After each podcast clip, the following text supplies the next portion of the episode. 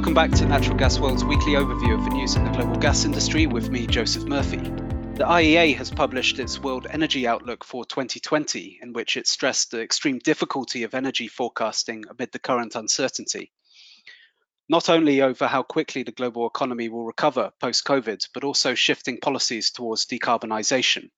But it sees solar power as the biggest winner in the coming decades, becoming the new king of the world's electricity markets, Meanwhile, coal demand will probably never return to pre pandemic levels, and its share of the energy mix will slide below 20% by 2040 for the first time since the Industrial Revolution.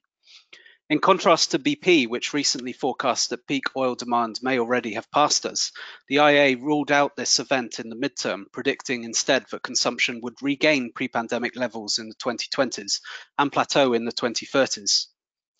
Natural gas will continue to play a key role in ensuring stable energy supply for decades to come.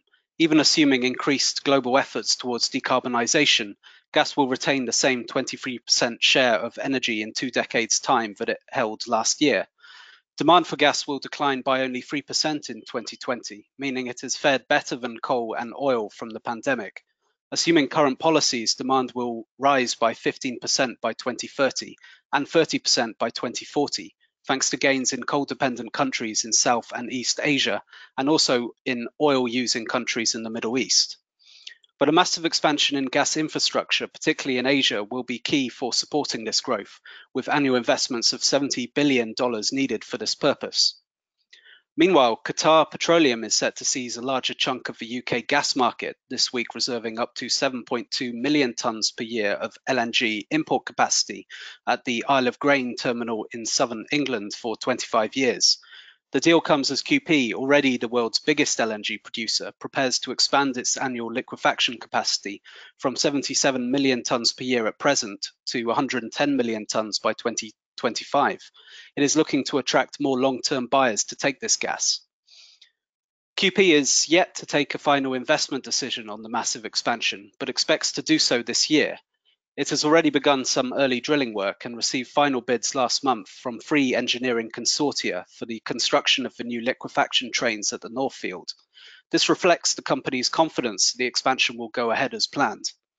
A record $65 billion of, of, final investment decisions on LNG export projects were taken last year, but the number still stands at zero for 2020 given the unprecedented market's uncertainty. In the US, a key driver of liquefaction growth last year, many projects are in limbo and some are likely to be dropped completely. Qatar, on the other hand, is confident in its competitiveness, claiming to boast the lowest liquefaction costs in the world it was the only major LNG exporter to actually expand sales this year, while others like Australia, US, and Malaysia saw significant declines. If Qatar finalizes its plans, which seem very likely, it will weigh down on investment approvals in other liquefaction for years to come. Many developers have already taken it as a given the that the expansion will go ahead. And this is not the end to Qatar's ambitions. It aims to expand its capacity again to 100 26 million tonnes per year by 2027. And this week, its CEO suggested that more expansion stages might come after this. Over in the US, production has been recovering in the Gulf of Mexico after the passing of Hurricane Delta.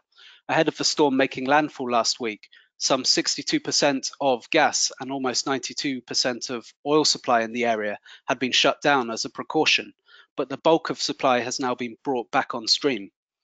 Hurricane Delta was the latest in a series of storms, including Hurricanes Laura and Sally, that forced the evacuation of platforms in the Gulf this year. Indeed, the 2020 Atlantic hurricane season is already the second most active in recent history, and only three more no- named storms are needed to match the record set in 2005. This has been Natural Gas World's weekly overview of the news in the global gas industry with me, Joseph Murphy. Thank you, and see you next time.